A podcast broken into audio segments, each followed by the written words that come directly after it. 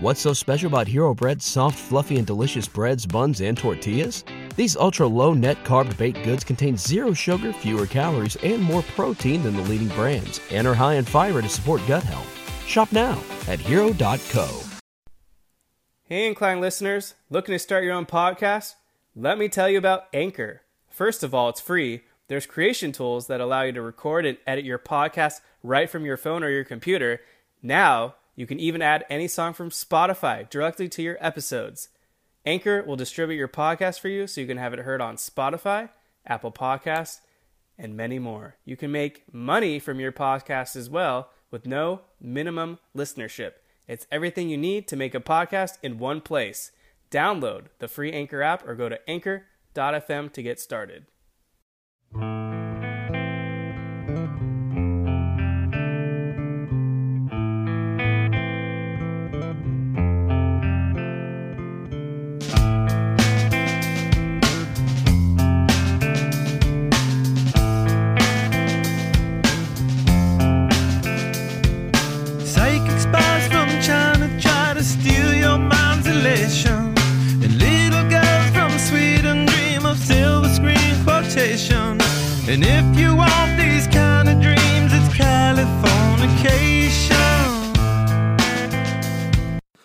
What is up, everybody? Thank you for listening to The Incline. I am your host, Kevin Klein. It's Monday, July 22nd. Dodgers have an off day today. Hope everyone enjoys that off day. But your Los Angeles Dodgers, 67 35 on the season, 32 games above 500, and they're 16 games ahead of the San Francisco Giants. Yes, you heard that right. The Giants. They are now in second place. They've been on fire. They've won eight of their last 10. Doesn't really matter though. The Dodgers, this is what we're focused on. Just coming off a weekend series with the Marlins. They swept them, winning Friday through Sunday. However, the bullpen on Saturday was disastrous. Caleb Ferguson, he's been awful. Yimi Garcia, no bueno. Dodgers going to have to make some deadline moves for sure because it is getting quite horrendous every time we have to go to the bullpen these days. Kershaw definitely deserved that win. He went six shutout innings, all for nothing. However, Walker Buehler on Sunday, he pitched phenomenal. He went seven shutout innings. He struck out 11. Max Muncy went deep. But let's be real, the Marlins, they're a last place team. Shouldn't have given us any difficulty to begin with. You know, I kind of get the feeling that Will Smith, the catcher, going to get called up this week. I feel I feel like a lot of fans, including myself, are pretty tired of Russell Martin. He's not doing much these days. And the Dodgers defense, this is a whole nother subject. They've been awful. Number one in the National League in errors committed. They're up to 73 now. And that's just that's unacceptable, guys. That's really unacceptable. Well, it's that time again. Dodgers Angels, round two of the Freeway Series. I'm going to cut to me and Jane in a second. Want everyone to know that this was recorded before all the Sunday games started. So if the stats seem a little off, that is why. But Dodgers Angels, Dodgers got to win one of these games because losing both those games to the Angels is unacceptable. But anyways, guys, here we go. Hope you guys enjoy the Dodgers Angels series preview round 2. All right, everyone, it's time to talk some Angels Dodgers rematch part 2, this time in Dodger Stadium. Back on the show, we got our Angels correspondent. You may remember her from last time. She knows all things Angels. I'd like to present to you guys Jane. How's it going, Jane? I'm super excited to be back, Kevin. I've been looking forward to this all summer. Thanks for bringing me back.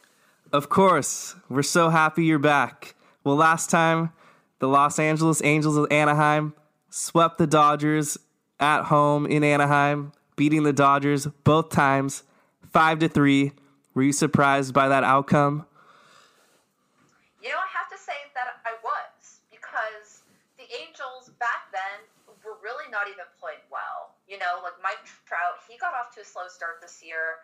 Um, even when their pitching was semi okay, you know, it wasn't great. So um, I was surprised to see that. You know, when the Angels offense, when it's hot, they can score runs. You know, they can definitely, they're capable of scoring five or six runs, making it competitive. Um, so I was surprised to see that they won both games. Um, I wasn't that optimistic last time. I'm even less optimistic about the upcoming series. Oh, really? I'm a bit surprised to hear about that. Seemed like the Angels were on a little bit of a hot streak until this recent Seattle Mariners series they just had. Mm-hmm. That's right. I mean, they the fact that they almost got perfect gamed on Saturday, it's just it was really embarrassing. So, and the Dodgers, you know, Kevin, the Dodgers are so good at home. It's going to be really, really tough, I think, for the Angels to win. Even if they win one game, I'll be happy. But I don't think they're going to do a repeat of the the first matchup. Yes, the perfect game you're talking about, I believe, involved Mike Leake, who took it into the ninth inning. And this is the same pitcher that the Angels absolutely ran out of the. He just they destroyed him. They ran him out of the first inning in the previous start, and then Leake bounces back, takes that perfect game into the ninth where he blows it. So the Angels, Yeah. they're 51 and 49 right now on the season, barely above 500, 12 back of the Astros in the AL West, six and a half out of the wild card. So they're still technically in contention to make a wild card berth. Um, do you think the Angels have a shot? The thing is, if they want to have a shot, they got to make moves in the trade deadline, and I don't see that happening. Because right now, their pitching is just top to bottom a nightmare. They need a lot of help in their. They need a lot of help in their rotation, their bullpen. They don't even have a reliable closer, and in order for them to be in contention for the wild card, they have to leap over four teams, two of which are their own division rivals. And they've been playing awful against their division rivals. I mean, the, they've had some success against the Rangers, and they had a pretty good series against the Astros about a week ago. But the A's, the A's are really hot right now, and they have a good team. They're eight. The A's are eight and two right now. And the way the Angels have been playing, especially against Seattle, you got to beat teams like Seattle if you want to have a chance to stay in contention. So it's right now it seems a little bit like a long shot, but it's not like they're totally out of their running. I mean, the window is there, but it's closing fast. You are absolutely right. I made a bold prediction stating that the Angels were going to have the best record coming out of the break in the American League. It looked like I was right for a hot second. I believe they won five in a row, but now they've lost three in a row to the Mariners. While uh, another team you mentioned, Oakland A's, they've been on fire. They're looking like they're about to make some noise in the American League and maybe even get a World Series run in there if they make the right deadline moves. Possible. I mean, the A's are really good, and I, I just, at this point in time, I can't picture the Angels playing better than the A's. And you also have Tampa Bay and Boston are also in that wild card run. So right now you have Cleveland and the A's are leading the wild card. Then you have Tampa Bay and Boston behind them, two and three games back respectively. Then the Angels and the Rangers are both six and a half games back. So it's going to be interesting to see how the- these whole the division games add up. The Angels actually have an interesting series. They'll play Boston, I think, in a week or so. They'll also play the Orioles. That'll be a good chance to make up some games. But they really have to improve the way that they play these division teams because you can't lose three games against the Mariners. You can't lose, you know, you can't split series with Houston or with the Rangers. They really have to step up their games against these division rivals. For sure. You are 100% correct. Let's talk about some pitching. Well, right now, the Dodgers, as expected, they are number one in Major League Baseball. They have a team ERA of 337. Add on top of that, the Dodgers, number one starting staff. They have a 298 team ERA. Things have been going the right way for months now. On the other hand, you got the Angels. Team ERA 22nd in Major League Baseball, 492. That seems pretty high. And their starting rotation, even worse, sitting at a 540. What's gone wrong? Oh man, well, Kevin, a lot of things have gone wrong. Let's start out with um, the Matt Harvey experiment, which came to its very predictable end. $11 million spent on this failed experiment. He leaves with a 7.09 ERA.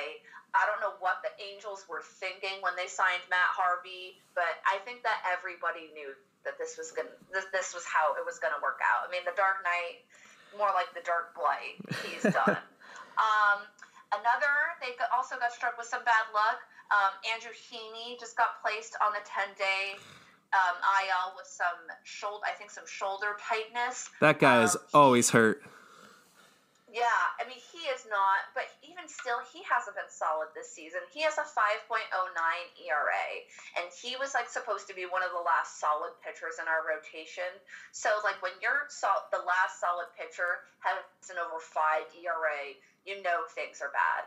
And then, of course, we had that tragedy with Tyler Skaggs. Rest in peace. My thoughts go out to his family, his friends. I mean, that was just devastating. And, you know, he wasn't really having that uh, you know a spectacular season, but among all the Angels starting pitchers, he had the highest WAR. So you know that you could when Skaggs was on the mound, there was a good chance they were going to win that game.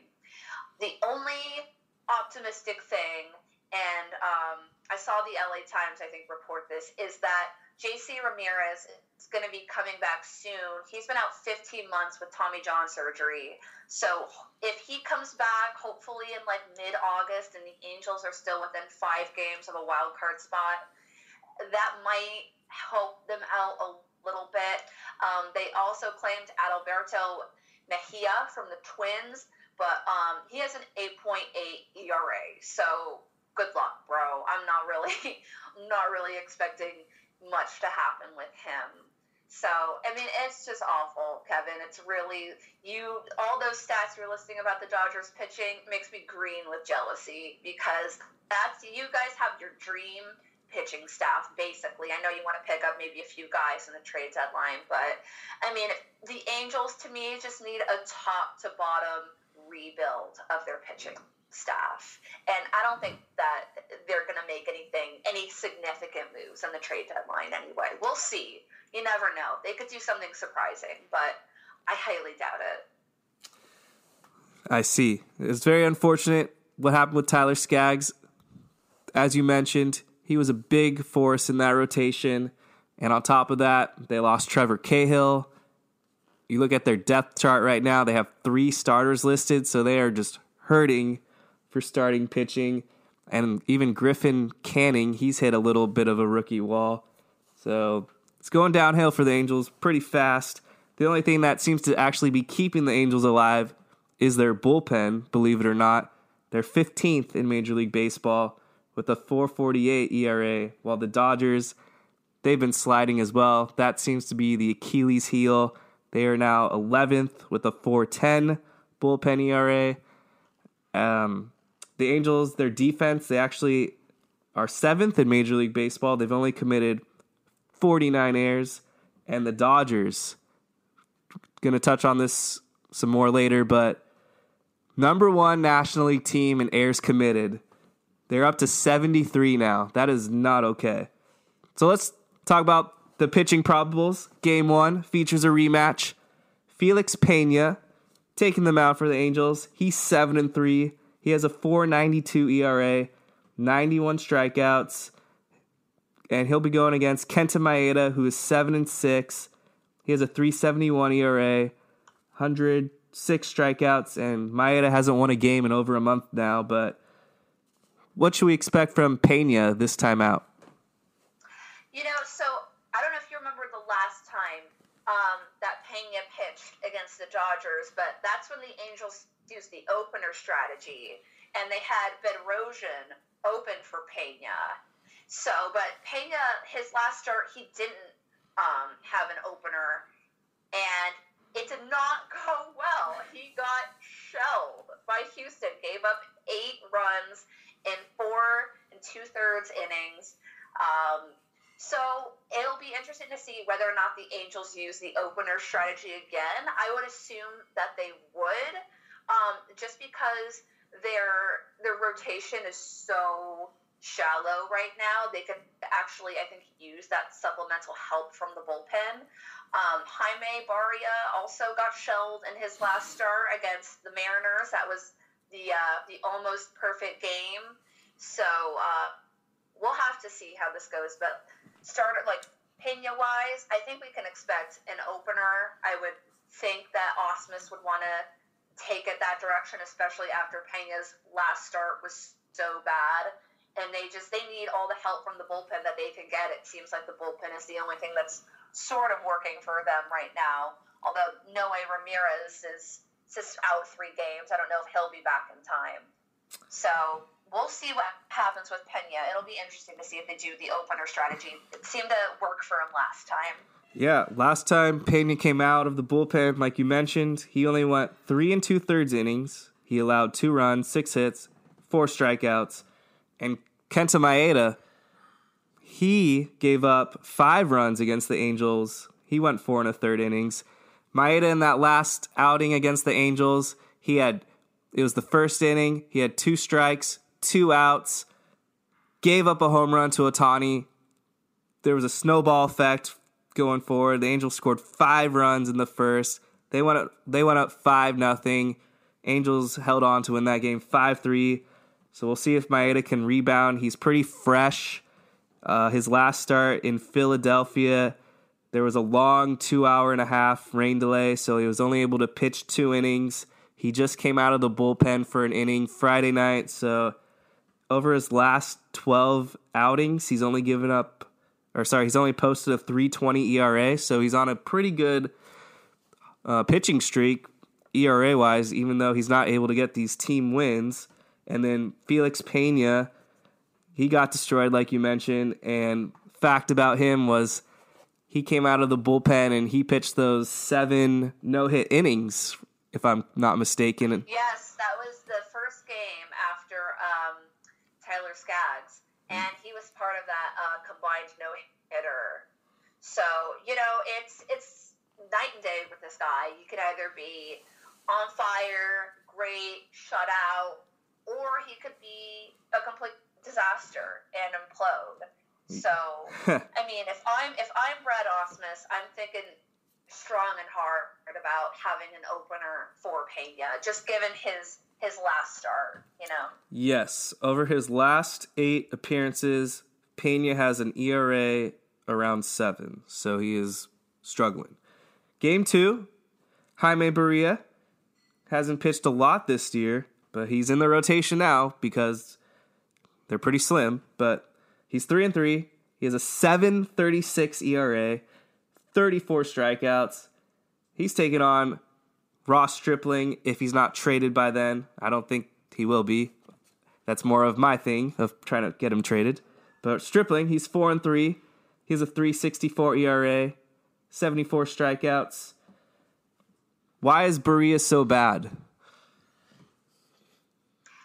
You know, I, I don't think that he is he actually is not consistently bad. Like, yes, the game in Seattle was awful, gave up 10 runs in three and two thirds innings. But you go to his last three games before then versus the Rangers, pitched five innings, gave up two runs. Cincinnati pitched five innings, gave up one run. And then Oakland, his last start, pitched five innings, gave up one run.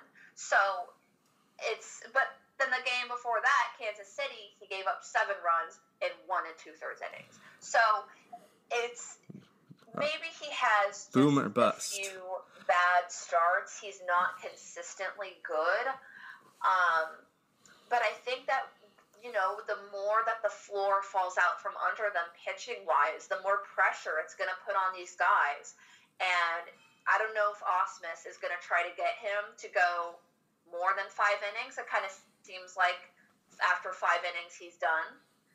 Um, you know, it's it's hard when you're on this staff of guys, and you just see everything just falling out from under you. You know, Harvey's gone, Heaney's on the IL. You had one of you know your good players die, um, which was tragic, and I think that it really affects you mentally, and it really puts the pressure on you to step up. And I think that maybe he experienced a little bit of that in his game with Seattle a couple days ago. Um, I hope that he can rebound, though. I mean, it really only takes one or two good starts for him to rebound again. I think his ERA is so high because he really has not had that many starts. Um, so we'll see how it goes. He's got another chance, but um, again, like at Dodger Stadium, you know how good the Dodgers are at home. So yes. we'll see how it goes. So he's either he's either going to give up one run or he's going to give up seven. Exactly, somewhere in between there. I'm pretty okay. Confident. And but this you, is a you can you can definitely count on the fact that he will not. I'm very certain that he will not go beyond five innings. Okay, good to know. So the Angels bullpen will definitely get some work. Mike Trout, he's actually five for five against Ross Stripling, so that will help you guys out. And I mean, Mike Trout has been carrying this this team on his back, literally. And I think I said last time on your podcast, Kevin, that if the Angels wanted to have a shot at the wild card, Mike Trout was going to have to turn it up to 10,000 because he got off to a slow start. I want to read some stats for you. So in April and May, Mike Trout had a 281 average. He hit 13 home runs, 31 RBIs. It's good, but it's not Mike Trout good. June and July, entirely different story. He has hit so far this past two months 319, 18 home runs, 44 RBIs. I think he had something like five or six RBIs in last night's game against Seattle, Saturday night's game. Um, so, you know, it's thank God for Mike Trout because he is what makes this team so fun to watch. He is just so phenomenally good, and I'm glad that he has really turned it up. Uh, in the second half of the season, we are going to need him, absolutely need him, if we have a shot at a wild card. Absolutely. He is without a doubt the AL MVP frontrunner. I don't even think it's close. I can't even tell you who would be in second. He's up to 31 home runs, 78 RBIs, 300 hitter. While we're on the topic of hitters, Cole Calhoun, I'm going to mention him every time the Dodgers and Angels face. He is going to hit a home run. If it's not a home run, then it'll at least be a double because this guy is out for blood anytime he wants to play the Dodgers. I don't know if it's because he sees Justin Turner and wants to prove he's the best redhead. Don't know. Cole Calhoun is basically the identical of Joc Pederson for you guys. These guys basically have the same batting average. They're at 232, both nearly the same at home runs. Calhoun is at 21 now. Pederson, I believe, is at 22. They both can bat leadoff, even though I don't think it's a good strategy for either team. Uh, Cal- Calhoun proves he, he can get on base. I believe he has an on base of around 320. So, despite the low batting average, he proves he's going to get the walks. I don't know how Calhoun is still on the Angels these days. Do you know? Uh, he seems like he'd be a good trade piece by now. I was just thinking that, you know, he's this is the final year of his contract. Um, he does have an option, I think, for um, next year, but um, he is signed through this year, and he might be a good. He might be a good part of a trade piece if they fold in maybe a couple prospects. But you're right about Calhoun, where he he just absolutely they're just players who do well against teams, and Calhoun just absolutely crushes the Dodgers. You, you might have a, you might be onto something with the Justin Turner theory there. Um, but uh, yes, he has 21 home runs. He does get on base, but that low batting average is really concerning. And if you take a look at his past few years, I mean, his average last year, 208, his average this year, 232. It's really not improving so much where I think that you can see some value in him as a trade piece, but it would have to be partnered with another good trade piece. And I don't know if the Angels are willing to part with Calhoun for and you know for an overall trade deal. Maybe, maybe they will, but um, it just seems like everything that you know the front office has been saying they are looking to you know do a really wide scale upgrade. you know, and they need pitchers. They they would need to get like Matthew Boyd or Marcus Stroman if they wanted to make a wild card run. Both those guys would require some kind of big package deal, and I just I don't think I could see the Angels shelling out Calhoun and a bunch of prospects just to have a shot at a wild card spot. Yes. So we'll see what happens with Calhoun. It'll be interesting to see if they re-sign him after his contract's up. Yeah, totally. For the Dodgers, I'm really feeling Alex Verdugo this series. I think he profiles well against the two starters the Angels are going to throw out there. He's a 300 hitter. He's got 12 home runs. Max Muncy, he had a huge series last time out in Anaheim. I think he had a multi home run game. He's up to 25 home runs now. He profiles excellent against Barria. He can hit that 91 mile an hour fastball as well as the sliders. And then Cody Bellinger, I still think he needs to hit a home run against the Angels. He's now trailing Yelich by one home run. He's at 34. Thought he would for sure homer last time in Anaheim, but he's got a homer in front of Mike Trout. He's got to he's got to make a little statement there. Uh, for the Angels, I know Ohtani. he's having an excellent season. He's up to 14 home runs, hitting 295. He's got 162 games under his belt now as a batter. I'm very shocked how good of a hitter he really is. How do you like Ohtani? I love Shohei Ohtani San, as we call him. Um, he, he is. I mean, a lot of people are surprised that he is such a good hitter because when he came over and signed with the Angels, the focus was on his pitching and I mean, he proved last season that he obviously has the pitching skills. And I think he's proving this season that he has the hitting skills. And so it'll be very interesting to see after he recovers from Tommy John how he goes back to being a two way player. Um, but it's really refreshing to see that, that even though he can't pitch, that he's still doing really well at the plate.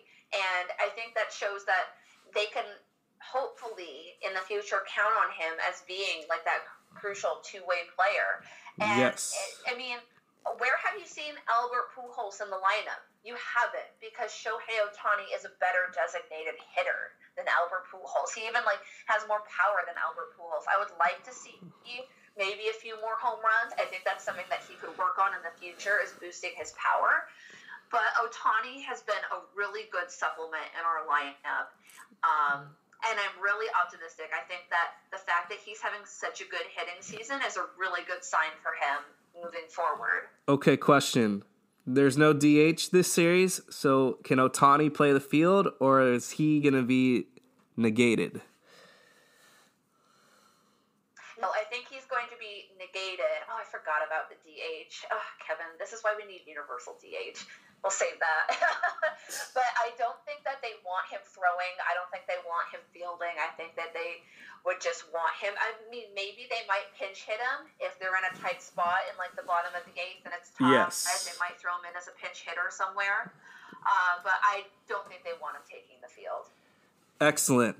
This is a great advantage for the Dodgers. If Ohtani is only limited to two at bats the entire series, that is a huge bat the Angels lose. Probably going to get old man Albert Pujols starting at first base.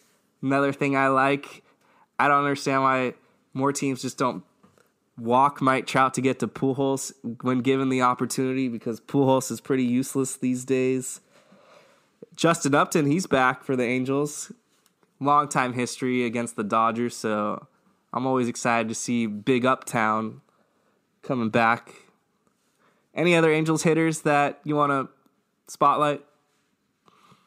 Um, I don't think so. I mean, Justin Bour, he kind of like fill. He's been filling in um, for if Pujols is injured. He's got a little bit of power. It'll be interesting to see if he plays. I think he got sent to Um, AAA. He's down in AAA. That sucks. They should call him up. Um, I don't think I can. Um, I don't think there's anyone else. You got Simba. He's back at shortstop. Um, Rengifo, he was having, he was on fire coming out of the All Star break. He was hitting something like 450 in his first few games out of the All Star break. He's kind of cooled down a little, little bit. Um, it would be great to see him kind of heat back up again. Um, you know, we'll see how it goes. He's young. He has a lot to work on. Okay. Well, another disadvantage for the Angels. They won't have the rally monkey this time out because I know the rally monkey appeared in the first game of that Dodgers Angels series, and that is why the bullpen completely had a meltdown. That's why Dylan. don't believe in the power of the rally monkey. See- they don't think it's real. it's the only and I have to tell you, people, it is real. You have to believe in the power of the rally monkey. Yes, that is the only reason why Dylan Floro gave up a home run to Mike Trout, and then Joe Kelly had a total meltdown was because of the rally monkey. No more monkey. I'm gonna pre- I'm gonna predict the Dodgers win one of these two games. I don't foresee the Angels sweeping the entire season series because that would be kind of a joke. Is there any other Angels things you wanted to touch on real quick? I know you got Skaggs already covered, and then the deadline looks like you got that as well. Um, how Yeah. about Jake Marisnick?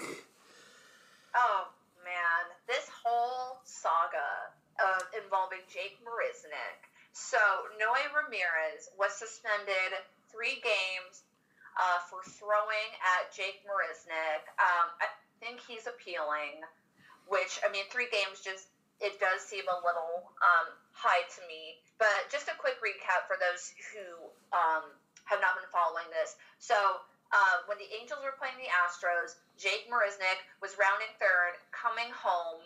There was a throw to home, Kole Calhoun. Marisnick, you can see him step and collide into the catcher, Jonathan Lucroy. Hits him, like just tackles him straight on. Lucroy suffers a broken nose and a concussion. Marisnick is suspended one game, which I thought was ridiculous. I thought he should have been suspended three games, but it is what it is. He served his suspension. He says he didn't do it intentionally. I don't know about that, um, but it is what it is. So Noe Ramirez comes out. He throws at Jake Marisnick at his head, and he is suspended for three games. And I have to say, that is pitchers have to stop throwing at players out of revenge. I get that you're pissed off. I get that you might disagree with his suspension. You know, you might just need to let out some anger, but it's petty and it's selfish and it hurts your team.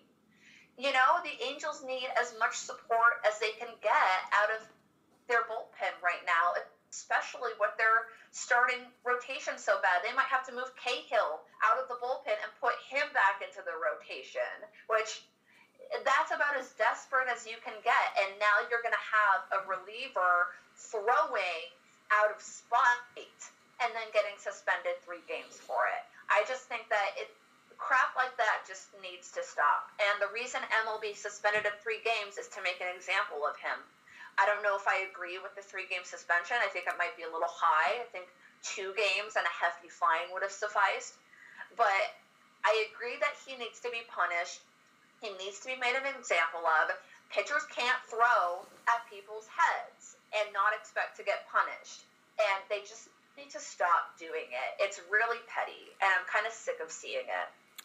Okay. Well, I really hear you out. We just had an incident in Philadelphia where Hector Neris he threw at David Freese's head, but this was different because Neris he had given up a go-ahead three-run home run to the Dodgers, and then the next batter hit David Freese. So to me, in those kind of scenarios, yeah, that is very poor sportsmanship, and players definitely deserve suspensions. I'm also totally against when anytime these pitchers will throw at the next batter or the same batter if they had a teammate or that same player hit a home run, home run and did a little showboat. I think all that is really bad and needs to go. But in this circumstance, I am totally on board with throwing at Marisnick because what Marisnick did was malicious. I don't care how sorry he's going to act. He knew what he was doing. He could have really hurt Lucroy. Like they are He did hurt Lucroy. He gave him a concussion and a broken nose. Lucroy just came back to the team after he got his nose fixed. He literally had to have his nose fixed. So he really did hurt Lucroy. Yes, but my point I'm trying to make the point that it could have been I'm a sorry, go ahead. a broken leg or some kind of knee tear that ended his season. And yeah, concussions are very serious, and we know the long term effects with those. So that is why I am totally okay with any of the Angels pitchers throwing one time at Marisnick's head because, as they say in the olden days, eye for an eye, and Marisnick had that coming. You know what? I I I believe see and that's the thing. I think that MLB should be the one doing the punishing. You know, like the the players should not be the ones doling out the punishment here. And that, that's why I was a little pissed that Marisnick was only suspended one game. Because Yes. he literally broke his nose, gave him a concussion. He should have been suspended, I think, at least three games. and And, then Ramirez, that's how long he got suspended just for throwing at Marisnick. And My point is that throwing at other players' heads does not solve anything. It will not give Marisnick a longer suspension. It will not automatically heal Jonathan Lucroy. It's it only does harm for your team when you throw at another player out of spite.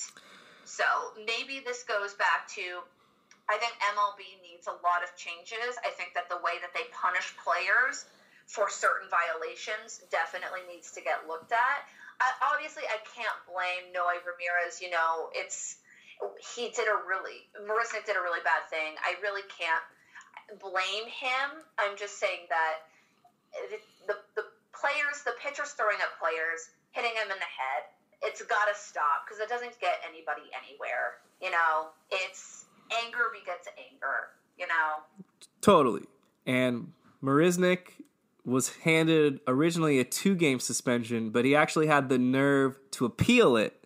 So I don't know if he was appealing when he got hit. I, I'm not really sure of the timing on that.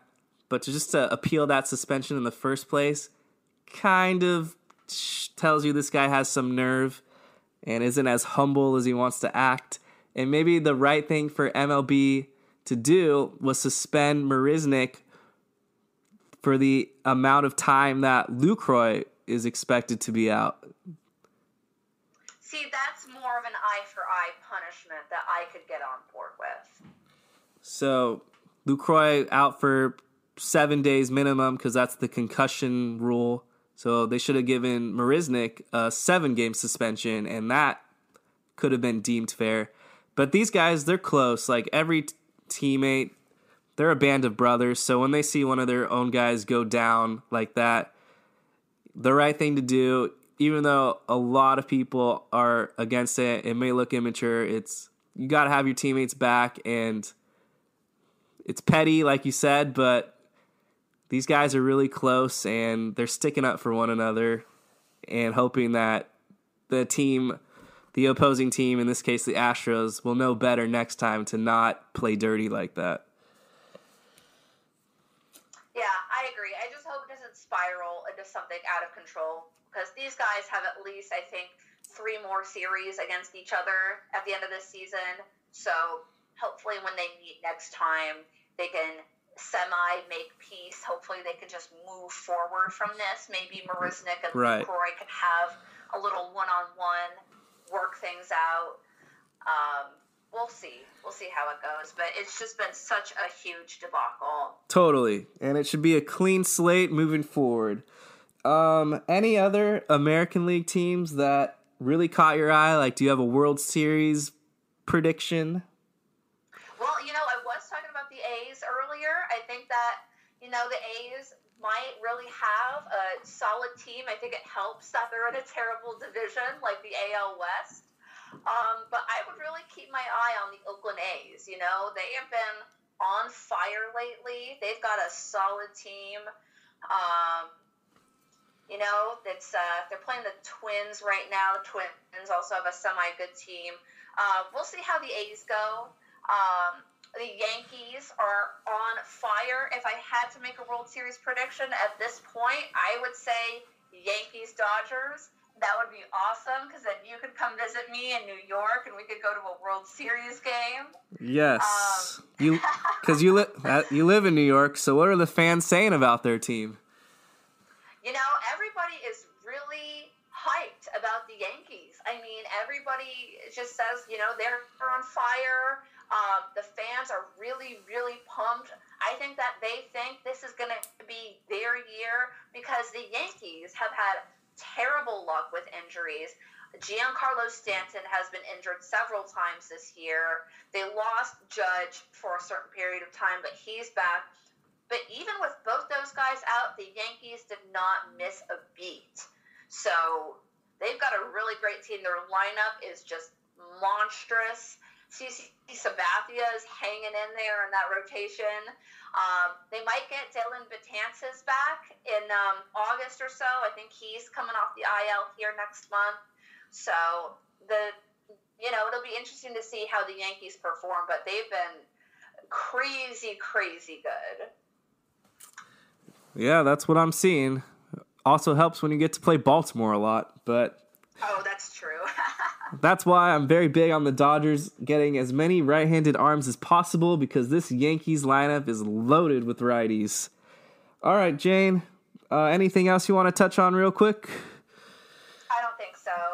All right. It was great to be back on the podcast, Kevin. Thank you so much. I hope you'll invite me for the uh, World Series. Maybe your AL correspondent.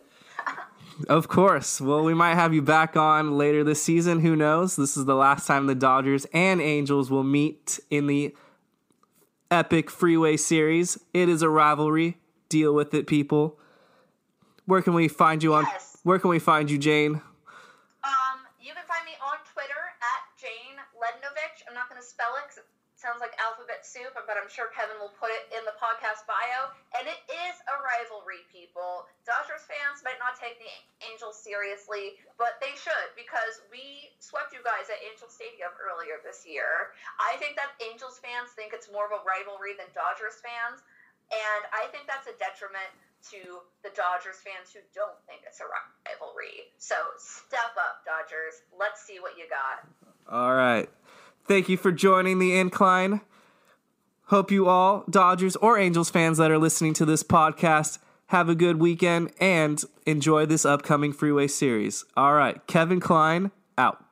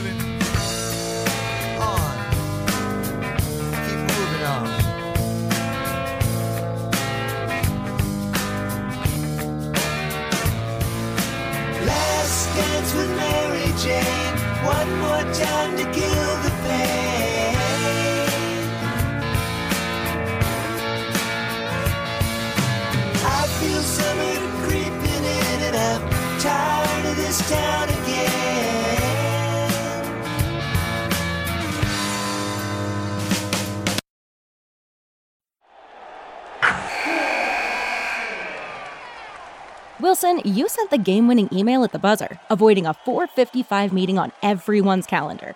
How did you do it? I got a huge assist from Grammarly, an AI writing partner that helped me make my point.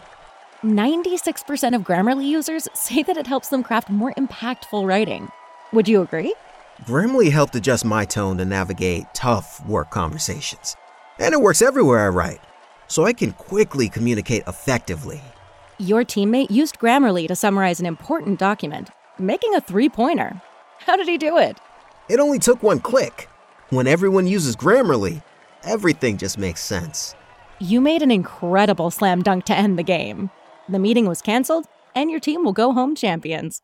Go to grammarly.com slash podcast to download it for free.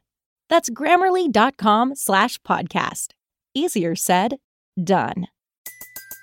Everybody in your crew identifies as either Big Mac Burger, McNuggets, or McCrispy Sandwich, but you're the filet fish Sandwich all day. That crispy fish, that savory tartar sauce, that melty cheese, that pillowy bun.